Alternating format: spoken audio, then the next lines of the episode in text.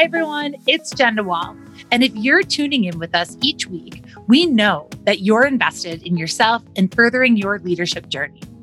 At Crestcom, we believe great leaders aren't born, they're made. They turn skill into habit and habit into instinct. Continue your growth journey and learn to make leadership instinctual by joining us for a complimentary leadership summit around the theme Connected. Connected is a two day virtual leadership event where we'll discuss what it means to be connected, whether that's creating meaningful connections with customers, building connected teams and inclusive cultures, having the courage to innovate, leading with compassion, or becoming more authentic in our professional and personal relationships. We have a packed lineup of speakers ready to help you build authentic and strong connections. Save your seat now and get connected with like minded individuals on April 28th and April 29th. That's this week from 11 a.m. to 1 p.m. Eastern. You can register at crestcom.com. Now, on today's episode, it's a mashup. You're going to hear from three of the speakers that will be appearing on April 29th Tamara Ghandour, Tyrone Holmes, and Nora Burns. Here's a clip of a recent episode that I did with innovation thought leader and expert and founder of Go to Launch Street, Tamara Ghandour.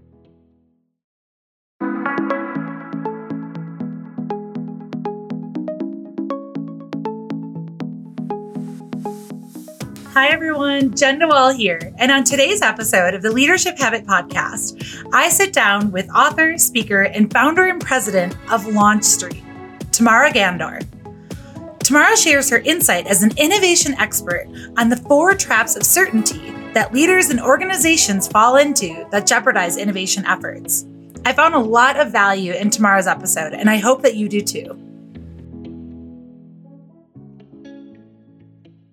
Hi, everyone, and thank you so much for tuning in to today's episode of the Leadership Habit Podcast. It's Jenn DeWall, and today I am so excited to introduce you to innovation thought leader, the creator of the IQE assessment, and the president and founder of Launch Street, Tamara Ghandour. Tamara, thank you so much for joining us today. So it's so great to have you. It's I'm look I just like love everything about you, and I'm just was so excited for our interview. Well, thank you for having me, and we have so much to talk about. I just don't know where to start because it's going to be so good. I know. Well, first we have to talk. We have to go to the basics. Yes. Because I have gotten to know a lot about you and what you do, but could you just tell us a little bit about what you do, what Launch Street is, Yeah. and how you play in the innovation space for those that may not have heard of you yet? Yeah, I love how you said that play in the innovation space too. So, my company, Launch Street, what we do is we help individuals and teams gain the competitive advantage through the power of innovation. And what we really do is the human side of innovation. We we like to think of it as we unlock the I in innovation. So you can think about innovation in the sense of what's the process you use or what's the culture we want to create.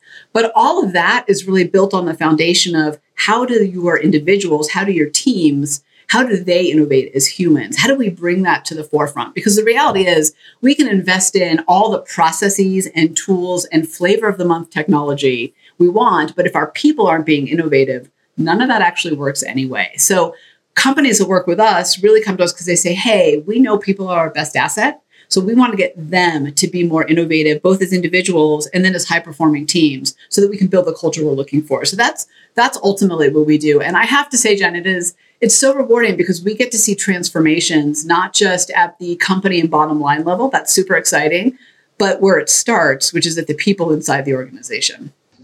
Well, and I think what's so inspiring about what you do is you give people, the everyday person that may not be or even think of themselves as innovative, you give them the, the opportunity to identify as someone that is an innovator.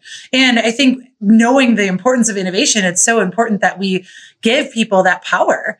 And I love that you you take it down to that human level or you have the eye level because it is so essential and everyone should be innovating. Well, and I think, you know, we could go on and on about why innovation is so important if we want to. I mean, we a lot of us know that the times are changing, the competitive landscape is fiercer than ever before, the rate of change is faster than ever, the pressures are bigger, like all that is true.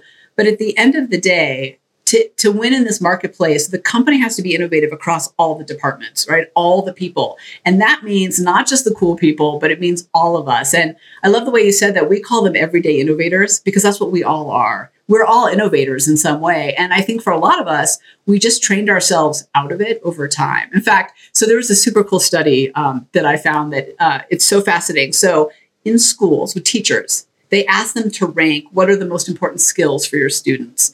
And of course, creativity was at the top. Then they asked them to rank their students on who, which ones were the most creative. Then they asked them to rank how much they like those students. And sure enough, the, te- the kids that were ranked highest in creativity were ranked lowest in terms of teachers liking them. And don't get me wrong, this is not about teachers being bad. They have 30 kids, 35 kids in a classroom. They're just trying to like manage to the test these days. That's a system issue, which we can talk about another time. But what was fascinating to me is it's because when you're being innovative as a kid, you're being disruptive. You're not following the rules. You are thinking differently. You require different learning styles. So at a very early age, most of us are taught to fit within that little box and to not be innovative. There's consequences for being innovative, yet it's our greatest competitive advantage. So over years, and I hear it all the time, people go, Oh, Tamara, you know, Jenn's innovative, you know, with her cool outfits and stuff, but not me. Like I'm not the innovative one. I'm just in engineering and I just do my job.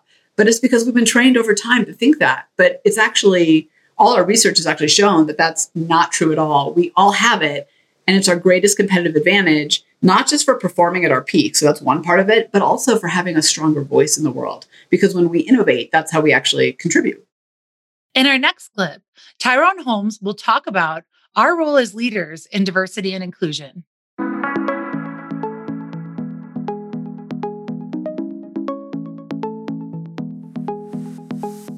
Thanks for listening to the Leadership Habit Podcast. This week, our host, Jenn DeWall, talks to Dr. Tyrone Holmes. Dr. Holmes is a professional speaker, consultant, and author of Making Diversity a Competitive Advantage. Enjoy this great conversation about being aware of unconscious bias in leadership and how to make diversity a competitive advantage in your organization. Hi, everyone. It is Jenn DeWall, and I am so excited to interview Dr. Tyrone Holmes. Tyrone, thank you so much for joining us today on the Leadership Habit. We are so happy to have you. It is my great pleasure. Thank you for having me. So today we're going to we're going to talk about the topic of diversity and inclusion. Right? This is something that I think we see more and more in the news. We know that it's an area of importance, but for those people that may not be familiar with diversity and inclusion, they may be outside of our space of where we live and play. How do you describe what diversity and inclusion is, Tyrone? That's a great question. And if you ask different quote unquote diversity ex- experts, they might give you some different answers. But I want to focus on one that's grounded in our ability to connect with each other as human beings. And when I think of diversity, I think of it in a broad way. I think of the, the ways that we can be different, and we can be different in a lot of ways. We can be different based on a position we hold in an organization. We can be different based on our hierarchy in that organization. We can be different based on our race. We can be different based on our gender. We can be different based on our age. We can be different based on our socioeconomic status. We can be different based on our physical appearance or physical characteristics. We can be different based on physical abilities or disabilities. And when I think about diversity, I think about creating opportunities for people with those differences to come together in ways that will allow the individual and the organization to be successful and, and allow people to be effective in what it is that they're doing, uh, whatever it may, it may be that they're doing in their jobs. And so I tend to think of diversity inclusion as steps that we take that create opportunities for people who are both culturally similar as well as those who are culturally different to connect with one another, to build powerful relationships, to build powerful connections, to engage each other in ways that will be of benefit to both the people as well as the organization, and to do anything we can to create the situation and circumstances that will allow that to happen. It's I love the purpose of diversity and inclusion to connect, to unite people, and to have them come together to be able to maybe seek to understand, seek to learn, seek to connect, and just see each other despite our differences. Why does diversity and inclusion matter? For an organization? Why does it matter to have diversity? I know that that sounds like mm-hmm. probably a silly question. It seems obvious, but why does it matter? The first thing I would say is that diversity isn't necessarily a goal, but it's there already. In most organizations, particularly if you think about diversity in a broad way, looking at some of the dimensions that I mentioned a moment ago, the reality is that we have diverse organizations. We have organizations that are have different genders and have people of different sexual orientations and have people of different races and ethnicities and religions and political affiliations and things of that nature. And so we're already diverse. the potential problem is we don't always engage each other as effectively as possible. We don't always connect as effectively as possible. We don't always interact as effectively as possible.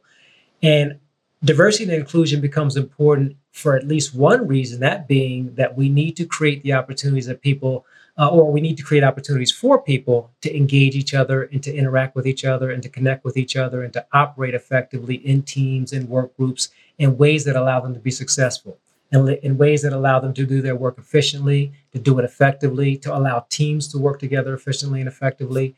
And when we do that when we facilitate the circumstances that allow that diversity that is already inherent in our organization to come together effectively, the organization is going to function more effectively and it's going to, going to operate uh, uh, with a higher level of efficiency and productivity. And so there are a number of reasons that, that we could talk about in terms of why diversity and inclusion and why do we want to have a focus on it.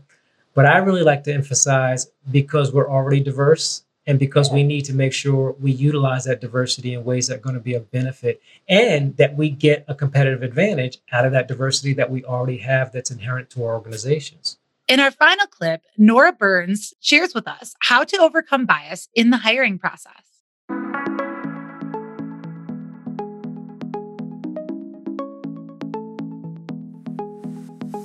Hi, everyone. It's Jenn DeWall. And on this week's episode of The Leadership Habit, I sat down with Nora Burns. And let me just tell you a little bit about why this is going to be such a great episode, because we're going to be talking about bias in hiring. But here's why you need to listen to Nora.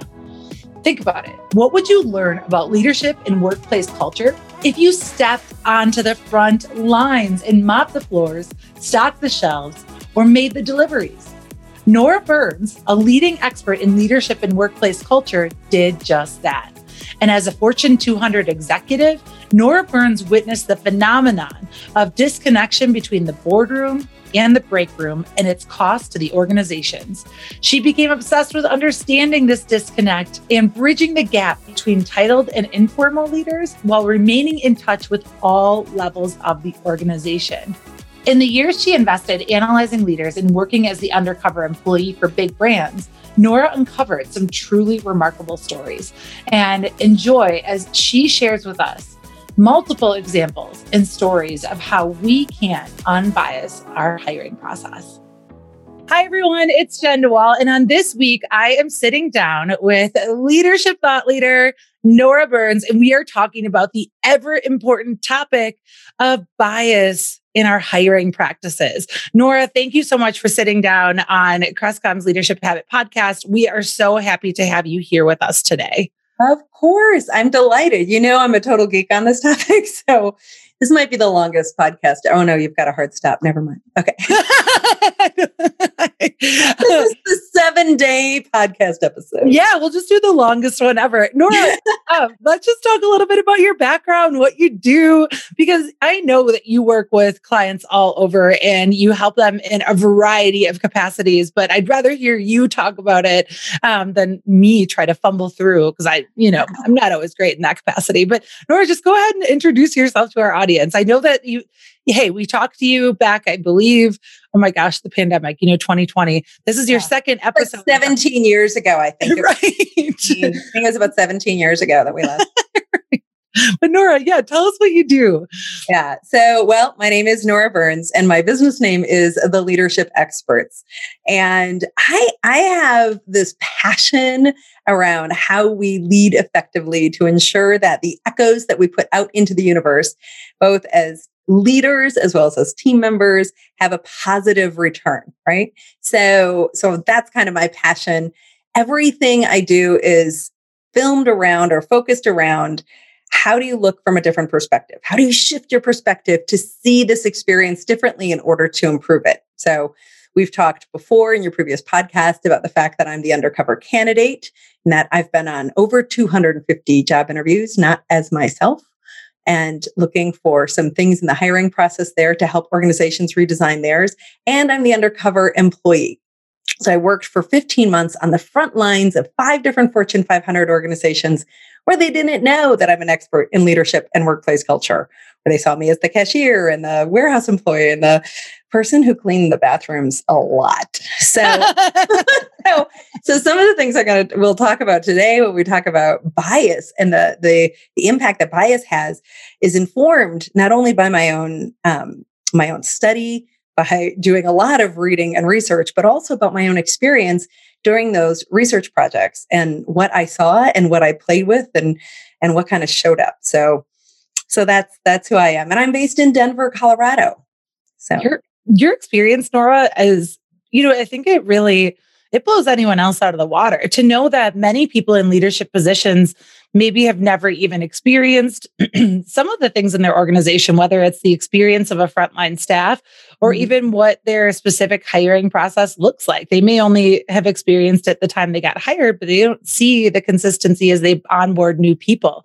So I'm excited to be able to draw from all of this information and knowledge that you have to share with our viewers. Thank you again so much for sitting down with us.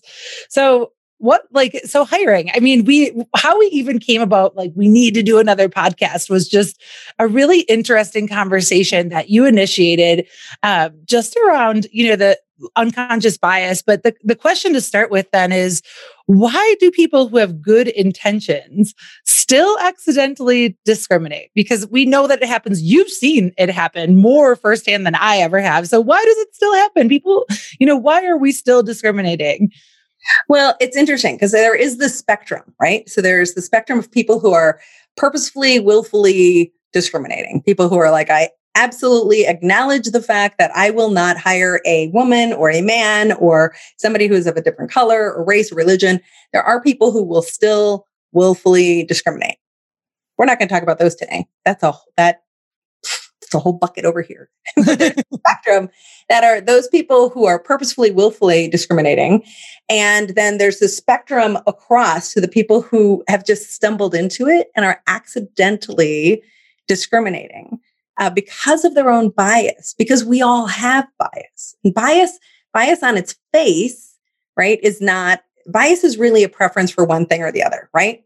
I prefer the mountains to the ocean, which is why I live by the mountains right? Still love the ocean but my preference is for the mountains right? So that's that's a bias that i have towards where i live. That's not a discriminatory bias in terms of a hiring thing but it's a bias. So i want to make sure that when we say bias we're not attaching it as like the word on its own on its face is bad right?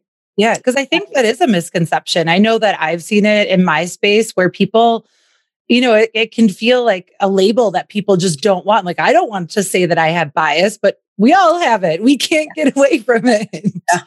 And we all have bias, and it's based on all of our filters, all of our own experiences, and it is living in our brains. So it's really neuroscientists who are at the leading edge of the studies on how bias impacts all of our decisions on a daily basis. But really, it's a matter of us reclaiming that decision making control and not letting biases make the decision, but having us purposefully, willfully making the right decisions. But but people who are unwilling to acknowledge bias are the people who will most often let their biases take control. So it's when people say, oh no, I don't have any bias. Like, you know, don't attach any of the ists to me, essentially, right? I don't have any bias. I am, I am always looking at everything completely clear and what have you. And that is the most dangerous person to have as your hiring manager because we all have bias. And we have a society that doesn't really allow us to talk about it. We often get shamed when we talk about it. But within our organizations, we need to be able to say, I know that I have my own biases. And so I want to make sure that when I'm hiring, I'm taking that into consideration so that I'm not tilting the scale. So I don't have, you know, the fingers on the scale of one side of that. And it's small. They're little things. They're little things. Our brains are incredible. Are incredible. Okay. So like today, I'm drinking a hot coffee. I love coffee. Yes, I love me some coffee. Okay. So I'm drinking a hot coffee. If I were interviewing you for a job while I'm drinking this hot coffee, and then in the next hour, I interview an equally qualified candidate, someone who on face on the face of your resumes and your work experience and your job samples it would be difficult to discern which of you is actually the stronger candidate. And I'm interviewing them next. And I'm finished with my coffee and I go and pour myself a nice cold ice water. My bias is going to give the preference to you because I was drinking a hot beverage. My, my unconscious bias says, God, there was just something about her that was just warmer. It's just really warmer than that other person. Wait, what? Mm-hmm. That is mind blowing to think that even some a beverage choice, which I think, you know, I know you're talking about accidental, you know, accidental, accidental bias. But I had no idea to even think that what I would have for a beverage could potentially play into how I perceive someone in an interview. Yeah. So now let's add asking different questions in a different room at a different time of day, or like all of the other things that change and shift during a hiring process. And then we're, and then when we get to the end of the hiring process, if we haven't used a data driven process, standard hiring questions and a data driven process, oftentimes hiring managers will say, I don't know, my gut just says to go with this person. I don't know why. I don't know why. As soon as as soon as you use the expression, I don't know why I prefer them over the other one. Bias is at work. That's, That's your cue. I you mean, know that bias is at work when you say that. I hope you enjoyed this mini-sode, this mashup of these great speakers. Don't forget to register for this event at crestcom.com. I hope to see you April 28th and April 29th. Again, that's this week at Crestcom's Leadership Summit.